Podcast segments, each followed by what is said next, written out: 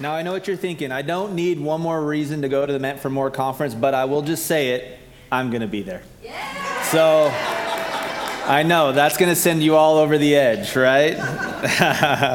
Hopefully, none of you change your mind about going now. hey, will you do me a favor and stand as we read God's word together?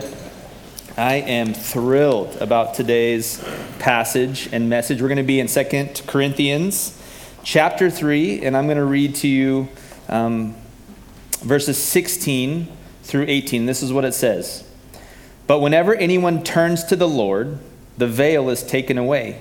Now, the Lord is the Spirit, and where the Spirit of the Lord is, there is freedom. And we all, who with unveiled faces contemplate the Lord's glory, are being transformed into his image with ever increasing glory, which comes from the Lord, who is the Spirit. This is the word of the Lord. Thank you. Please have a seat. Thank you so much for that. There is so much power in the Word of God. That is probably um, one of my favorite things to do together is read the Word of God. And now we're going to expand on it a little bit. But I want to just say this: I really had not uh, decided to do this until just during our time of worship. But I want to warn you. Okay, there's a warning involved with this that at the end of our time uh, in the Word of God, when we go back to sing, I am going to prompt anyone who wants to to come up and be prayed for by our prayer team, which includes people like Karen and Mike. Today, Jessica will be available, I will be available. But I think and I believe that what God's going to do through His Word in somebody or multiple people's lives today will require that. And so I just want to let you know that if He stirs in your spirit to not be shy, Prayer is powerful. Prayer changes people. Prayer is incredible. And so don't be shy. If God does something in your heart today because of that, this is not our normal rhythm. Normally we hide the people being prayed for over to the side. but we're not going to do that today. Okay, so I just want to war- warn you about that. Okay, so for the last seven weeks, we've been teaching through a series that we've simply titled Vision. And I want to just give you a quick snapshot of where we have been so that you know where we are going. Now, I realize that the title, Vision, is not the most clever, and that actually is by design, okay? We wanted to paint a picture, we wanted to make sure that everyone understands the visionary nature of this series, to paint a picture of the mission and vision for Foundation Church. And so I want to just tell you what our mission is, and it's the same as every Jesus loving, Bible believing church in the world, it is to make disciples of Jesus. That's our mission. We can say it whatever creative way we want, but that's what churches who love Jesus are doing. They're making disciples of Jesus. Now, that's because Jesus declared that that would be our mission in the Great Commission. So I want to read this to you. It's Matthew 28, verses 18 through 20. It says this Then Jesus came to them and said, all authority in heaven and on earth has been given to me. This is Jesus. Therefore, go and make disciples of all nations, baptizing them in the name of the Father and the Son and of the Holy Spirit, and teaching them to obey everything I have commanded you. And surely I am with you always to the very end of the age. So, the mission of every Christian, of every follower of Jesus, is to be a disciple of Jesus and to make other disciples of Jesus. That's the primary mission. Specifically, as a follower of Jesus, we are to be baptized. That's Jesus' instruction. So we have our baptism service coming up, and that's a public declaration of our faith, and we celebrate that together. And we are to be instructed on the teachings of Jesus. Now, during our vision series, what we've been doing is we've been laying out a pathway that Foundation Church, which is all of us, whether you're a first time guest or you've been with us from the beginning, you're welcome here. And we are going to move together towards discipling under Jesus.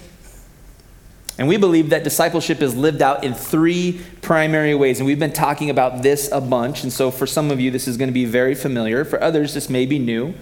But it happens in three primary ways. And the first one is to be with Jesus. That's step one of discipleship. That's number one, is to be with your teacher, to be with your rabbi. In fact, old discipleship patterns, even predating Jesus, was how they learned, was how a person learned to do basically everything useful in their life. They would find somebody who knew how to do it, and they would literally be with them and follow them and learn from them until they could then do that themselves. So, the second part of that, so we got be with Jesus, is to become like Jesus. As you spend time with your teacher, as the you spend time with your rabbi, you spend time with the person that you're learning from, eventually you will start to become a little bit like them. Right? So you want to make sure you're following the right people because you want to be like the people that you're following. And then thirdly, the end result of that is to eventually do what Jesus did. And as you learn to think and act and organize your life around whoever you're following or whatever you're following, you will eventually be able to make disciples yourself. So be with Jesus, become like Jesus, and do what Jesus did. That's how, that's how discipleship has happened for thousands of years, and that's how it continues to happen when it comes to Jesus, as we are with him to become like him, to eventually do what he did. Now, the Great Commission is not the only place that we see this command, right? We read that, the end of Matthew, Jesus sending out his disciples. But earlier in the book of Matthew, in chapter 7, verses 24 through 25, we see this sort of stark but encouraging warning from Jesus. It's at the end of the Sermon on the Mount, and this is what he says to end that teaching. Therefore, everyone who hears these words of mine and puts them into practice, right? Puts them into practice, is like a wise man who built his house on the rock. The rain came down, and the streams rose, and the winds blew, and the snow came down. It doesn't say that. I'm just adding that. And it beat against that house, yet it did not fall because it had its foundation on the rock. And we know that Jesus' analogy of a house on a rock is building our life on his teachings. So Jesus is clear that following him, being a disciple of him, involves organizing our lives, mind, body, and soul around the teaching and practices of Jesus. And last week, if you were here, if you weren't here, you need to catch it online. But if you were here, you know that we talked about when we follow Jesus when we organize our lives around Him, we will change. That's what happens. We will change. And so we've been laying out this vision, and Foundation Church and the leadership team here is committed to attaching a vision to this. So we developed this framework. We developed a framework of learning to be with Jesus, become like Jesus, and do what Jesus did. And it really plays itself out in four primary pillars, if you will. I just wanted to give you an image. So think of these as pillars, and here's a quick reminder of what they are. Number one, biblical teaching, right? It's on our practices. Um, scripture is going to be one of the practices that we go through, but everything we do is built on Scripture because it's powerful, and we need Scripture to shape us. The second pillar are the practices of Jesus. This is what we've been talking about now for seven weeks. As we apprentice to Jesus, it only makes sense for us to not just listen, but to what? Do it, practice it, organize our lives around what Jesus says. Number three, Christian community. You cannot do this alone. It was brought to our attention a few weeks ago that we talk about solitude and the difference between solitude and isolation means that you are intending to get away from the noise of your life to be with Jesus rather than just being isolated and siloed over here by yourself where people can't care for you. There's a big difference. You cannot do this alone. So, number three, Christian community. And finally, number four, the Holy Spirit. The Holy Spirit. We are transformed by the power and presence of God. And there is just no doubt about that. Now, if you were here last week, you also heard me say that I thought we were done with this vision series, and I thought we were, but we are not. Okay? And so I'm not even going to say it again, although I think we are after the, today. But the reason for that, and the reason why we're not done, is because I, I need for us all to understand something very important. We need to understand that last pillar really well. We need to understand that the Holy Spirit is a necessity in the transformation of our lives. And so today we're going to talk about the Spirit of God or the Holy Spirit. And to kick things off, I want to read to you an account from Exodus 34. So I want to give you a little context, and then it's going to be on the screen.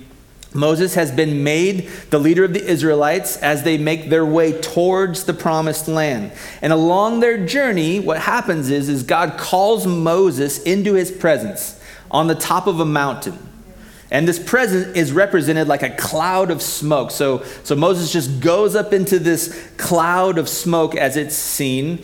And the purpose of this being summoned by God is to receive the law of God to receive the commandments, the, the law of God, and that way he can pass it on to his nation. Now, it really is captured from chapters 24 through 34 in Exodus. And so I, I just want you to know there's a lot that happens, okay?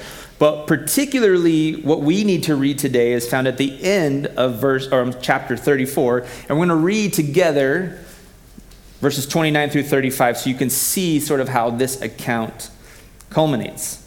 Starting in verse 29, it says this When Moses came down from Mount Sinai with the two tablets of the covenant law in his hands, he was not aware that his face was radiant because he had spoken with the Lord. And when Aaron and all the Israelites saw Moses, his face was radiant, and they were afraid to come near him. I would be afraid too, if I'm honest. But Moses called to them. So Aaron and the leaders of the community came back to him, and he spoke to them. Afterward, all the Israelites came near him, and he gave them all the commands that the Lord had given him on Mount Sinai. When Moses finished speaking to them, he put a veil over his face.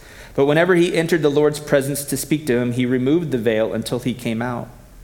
And when he came out and told the Israelites what had been commanded, they saw that his face was radiant. Then Moses put the veil back over his face until he went to speak with the Lord.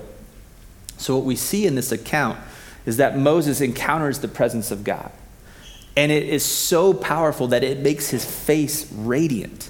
Now, if this happened in today's world, we would assume it was like spillover from Hanford or like, you know what I mean? Like nuclear, like it would just be like, you are sick, right? But in this moment, they see Moses and he had been in the presence of God and his face was radiant, so much so that when he interacted with them, he had to put a veil over his face.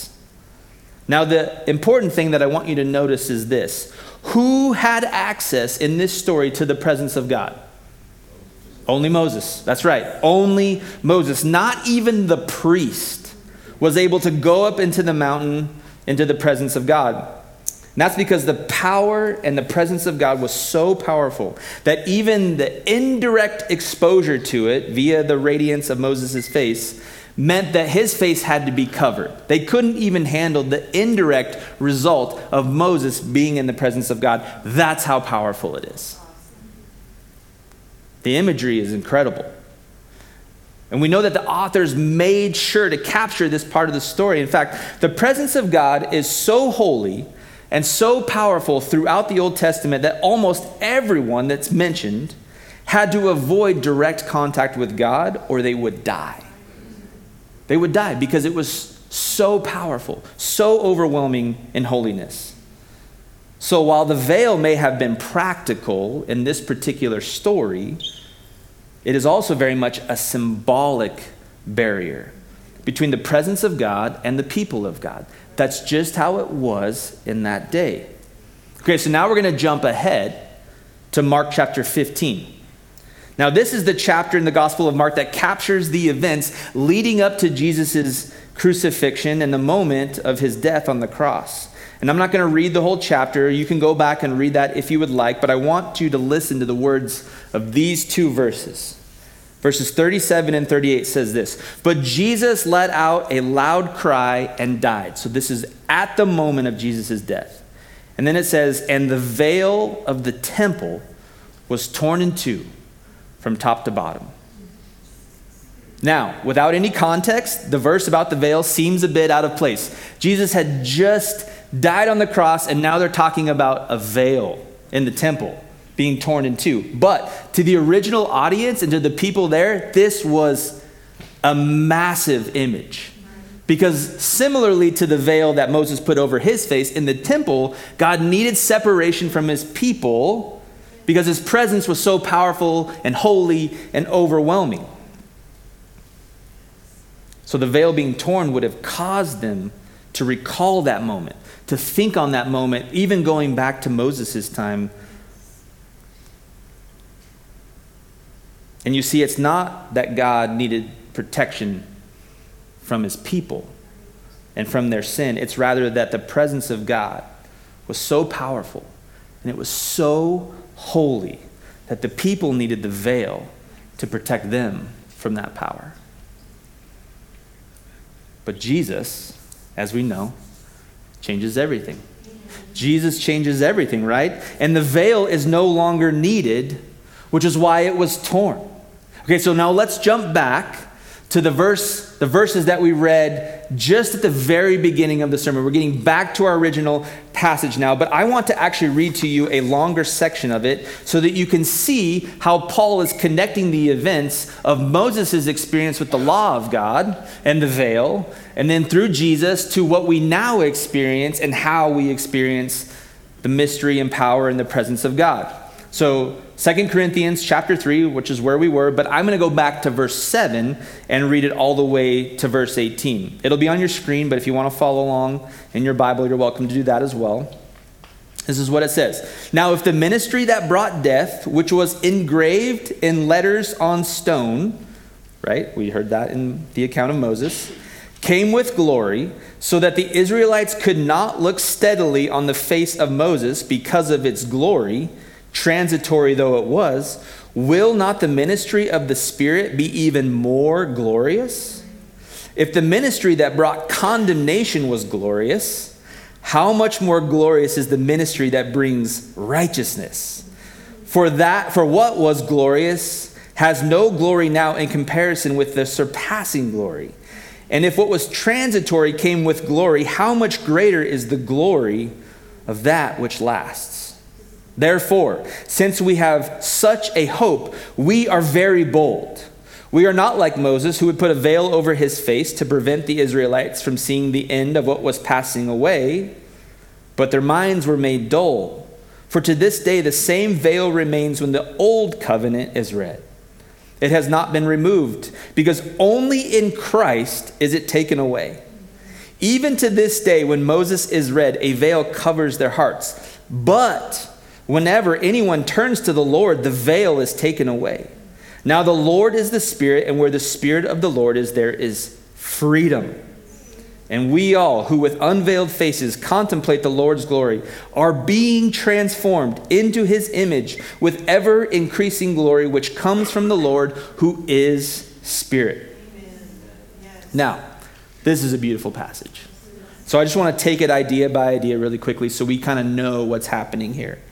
Paul is describing the law of God given to Moses on the mountain, and he describes it as a ministry that brought death. Why does he describe it that way? Because the law defined sin. And once they understood sin, they all were guilty of it. They were all guilty of it, just as we are. We are all guilty of sin. And so they were sinners, just as I am. And the penalty for death or for sin was death. So he describes it that way. And yet it was glorious, he says, so glorious that the people through which God had given to Moses, they couldn't even look upon his face. That's why we read that story together. But now, through salvation in Jesus, we have received a more glorious ministry that does not fade and will not fade. And it's a ministry that brings righteousness. And then Paul continues to say that because of our access to the Spirit, we have hope. We have hope. And that hope makes us very bold. And our boldness is rooted in the power and the work of the presence of God, of the Spirit of God, and the new covenant. Now, unlike the people who were under the old covenant, this is the Israelites in the Old Testament who had to rely on another person who was Moses to be an intermediary between them and God. Now we have freedom because of Jesus, who was the final intermedi- intermediary, the person to go between us and God, has given us access. So that's why it says, when we turn to the Lord, the veil is taken away. Because Jesus was indeed this last and final everlasting intermediary. And then it concludes with verse 17 and 18. It says, When we turn to the Lord, we receive the Spirit of the Lord, or the Holy Spirit. And where the Spirit of the Lord is, there is freedom. And in our freedom, with unveiled faces, by the presence and power of God, we experience that freedom. It's really incredible news. I read a commentary when I prep for sermons and other teachings, and I use um, David Guzik's commentary called The Enduring Word. And I want to read to you his thoughts on this very, um, these very verses because I think it's very helpful. He says, Paul's thinking follows like this When Moses went into God's presence, he had the freedom to take off the veil. The presence of the Lord gave him this freedom. We have the Holy Spirit, who is the Lord.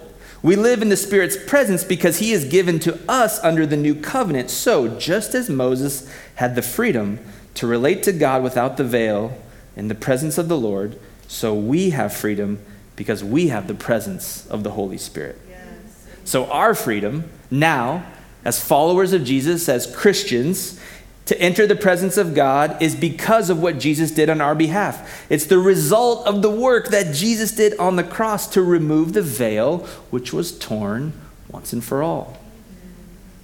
And then what happens as we encounter the presence and power of God? We are transformed. We are transformed. Verse 18, one more time, just so we know it. And we all, who with unveiled faces contemplate the Lord's glory, are being transformed into his image with ever increasing glory, which comes from the Lord who is the Spirit. The freedom that we receive through Jesus means that we can experience the power and the presence of God in a personal way. And that is incredible. And it's the work of the Holy Spirit in our lives that transforms us in this deep work transformation type of way. Right? We talk about this. We talk about how we how we experience our life and how we experience God's work in our life and we say it this way, deep work in community over a long period of time. That's what's happening. God is doing deep work in our lives and he's doing it through the community and with the community and it takes a long time. Most of the time right? It usually happens in small degrees over a long period of time. Now, occasionally, I want to recognize this. Occasionally, there are these moments of just major transformation in an instant, right? We take these major leaps in freedom and growth in the form of miraculous healing. Yes. One minute, you're a yellow Camaro, and the next minute, you're a bumblebee. okay, thank you. Okay. I just had to make sure you were still listening. But those moments are rare. As it says right here, we experience it small degrees over a long period of time where we become more and more like Jesus. Instead, most of the time, the transformation that Paul is talking about here and in other areas of Scripture are these small shifts in the way that we think and the way that we act and the way that we organize our finances and our family life and our and our and our romantic life and all of these things that God just slowly and steadily because if he were to transform us so deeply as he could in a moment, it would almost be too overwhelming, much like it was for the people when they saw Moses' face. But those small incremental changes over time amount to significant change. Significant change. We are transformed. So last week I spent, like I said, most of my time with you painting a picture of the type of community that we want to become, and it's listed on that bookmark for you. Where we apprentice, where we disciple to Jesus collectively as a church. And if you missed it, definitely go back and watch it because it's, it's important. But I also wanted to make sure that we didn't get caught up in religious activity for the sake of activity. That is just not the point. In fact, the goal of the practices, all the ones that are listed on the card, and really everything we do is to create the space in our lives so that the presence of God can work in our lives. We do the practices to create the space so that the power of God and the presence of God can come into our lives and do what only God can do and change our lives and transform our lives. And the only way that that's made possible is through Jesus. And so that's why Paul says when you turn towards the Lord, he's not just saying physically turn towards the Lord, although that would be helpful as well. He's saying when you decide that you are going to pursue Jesus and become a Christian and go after Jesus with everything that you are, when you do that, then you will experience the power and presence of God and you will have freedom. And you will have freedom. And so the reason why we needed one more week, at least in our vision series, is because I wanted to make sure that it's only by the power and presence of God that we are truly transformed.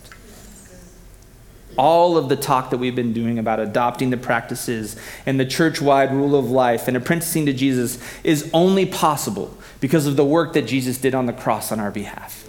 To tear the veil so that we can then freely experience personally the presence and power of God. And it's through salvation in Jesus that we receive this access. And we do have a role. We do have a role in our apprenticeship to Jesus. We have a role. So listen to this very carefully. Your role is to create the space for God to do the work.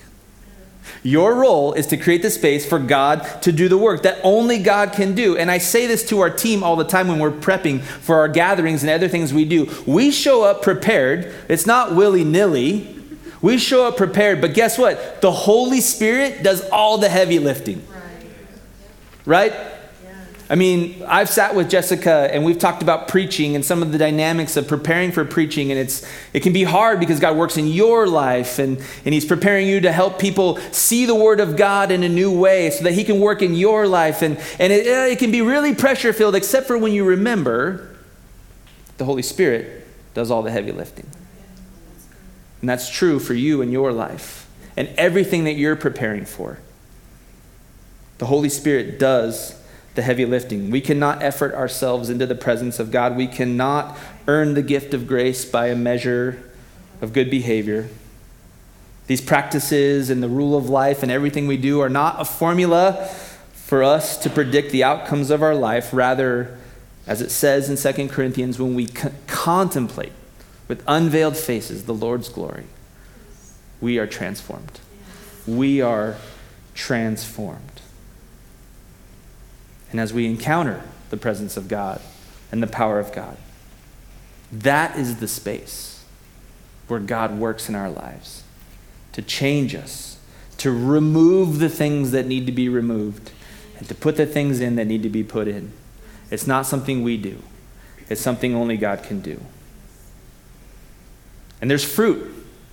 As this happens, you will notice changes in your life you will notice that there is something different about you as God transform you. In fact, it's very clear. It's listed in Galatians 5. Many of you are very familiar with the fruit of the Spirit, but I thought, let's just read it to make sure that we all really understand what this might look like. So, Galatians 5 22 through 23 says this But the fruit of the Spirit is love, joy, peace, forbearance, kindness, goodness, faithfulness, gentleness, and self control. Against such things there is no law. It says, by the fruit of what? The Spirit, right?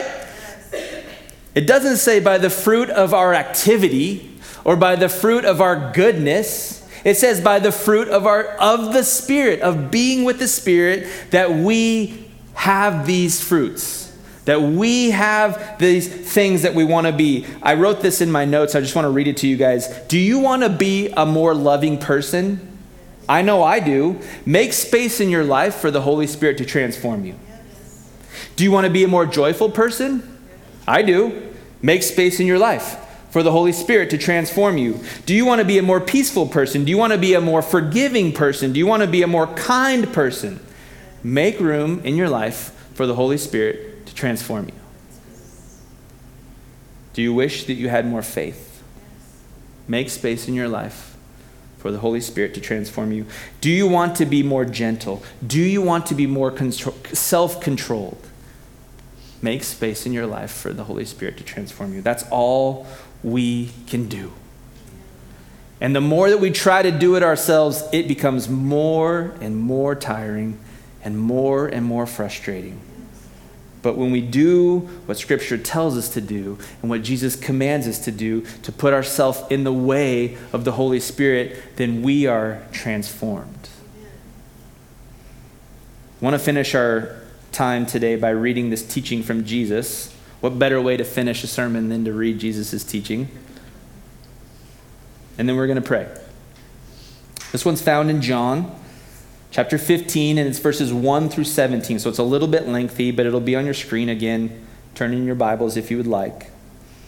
But this is Jesus' teaching around the work of the Holy Spirit and the power of the Holy Spirit and the necessity of the Holy Spirit in the life of a Christ follower. This is what he says He says, I am the true vine, and my Father is the gardener.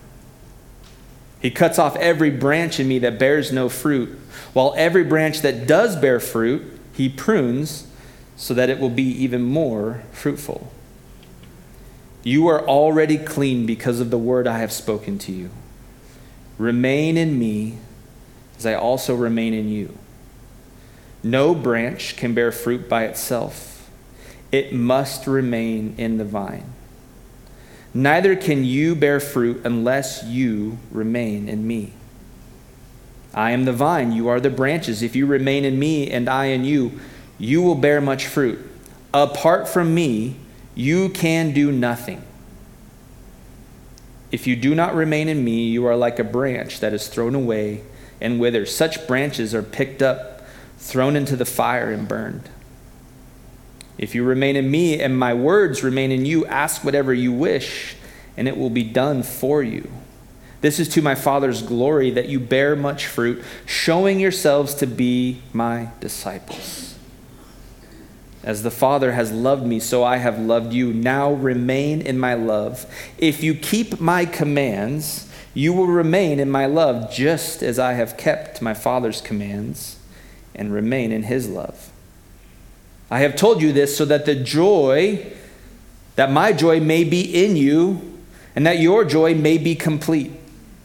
My command is this. Now, if Jesus says this, I really think we should listen. My command is this love each other as I have loved you. Greater love has no one than this to lay down one's life for one's friends. You are my friends if you do what I command.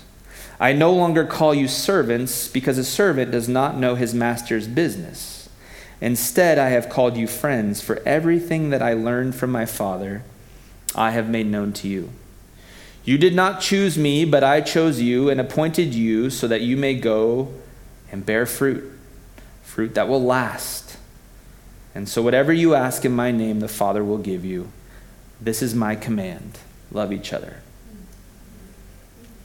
I so deeply desire in my life and in each one of yours that we would know and believe the words of Jesus. Oh my goodness, right? And I hope you understand why it's so important to us to be with Jesus and be like Jesus and do what Jesus did. It's because of his commands, like this one, where he says, I am the vine, and you are the branches, and apart from me, you can do nothing. What? That's so frustrating. I'm pretty good at things. So are all of you. So, what in the world is he talking about? You cannot make yourself better. Only by the power and presence of God will you be transformed. And so, everything we're doing here at Foundation Church, the communal rule of life, our gatherings, our home groups, our kids' ministry, the Met for More conference, all of it, is to help people be with Jesus, to put people in the presence of God so that He can do the work that only He can do. And the reason for that is this it's because we do have a role in our discipleship, and it's to create the space for God to do the work that only God can do. So I've asked Patrick, he's going to come up and play. And we're going to have a, we're going to have just a small time of prayer. I already warned you about it, and so actually I'm going to invite Mike and Jessica and Karen. And here are your options. during the prayer time. You can come up and be prayed for by one of these people who are very trustworthy and loving, or you can pray from your chair, because guess what? God's still going to hear your prayer. He is. He's going to hear your prayer. And we're just going to take a couple minutes, it's like two minutes to pray.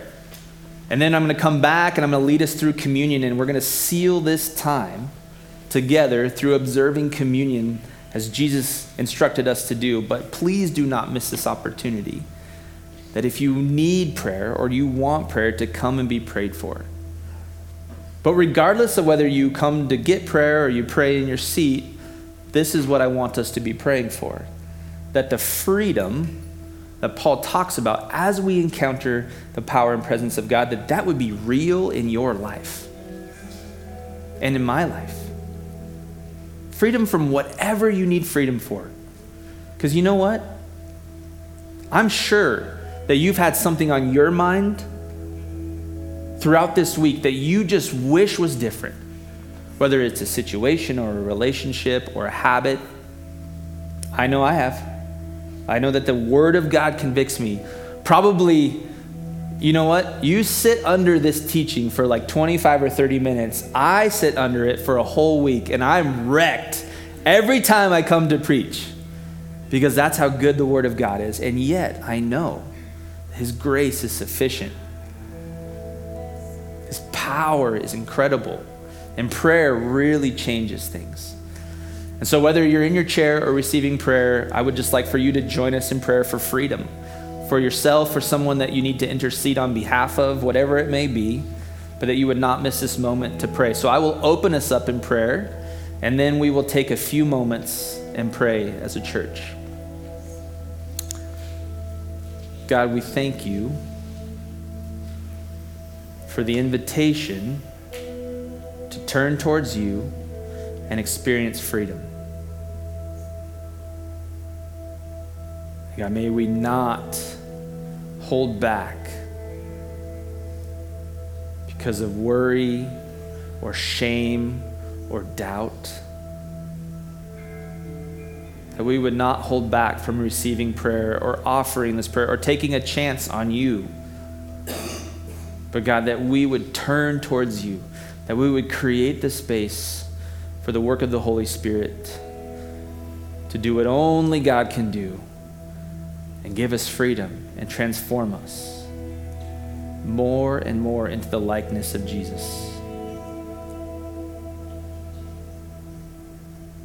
So, God, as we pray that you would meet us where only you can meet us, God. If you would like prayer, please come forward and receive prayer. And if you want to sit and pray, beautiful. Invite God to work in your life.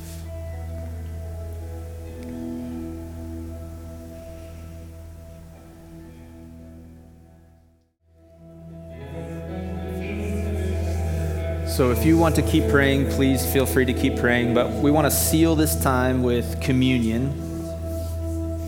Communion is this practice, if you will, this observance, if you will, where we get to tangibly taste, touch, smell, feel God's grace in our lives.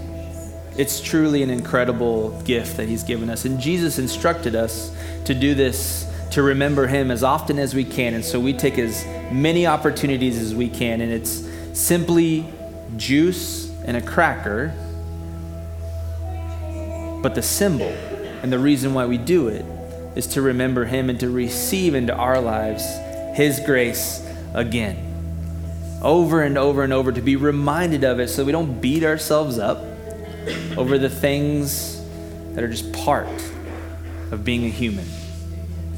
So as we receive it, we receive it together. In fact, in just a moment after I pray for it, you'll stand, you'll walk back, grab a cup, grab a cracker, receive it, and come back to your seat. But just remember as you taste it and as you chew on that dry cracker and it sticks in your mouth, that Jesus and His grace are sufficient for you and that He changes everything.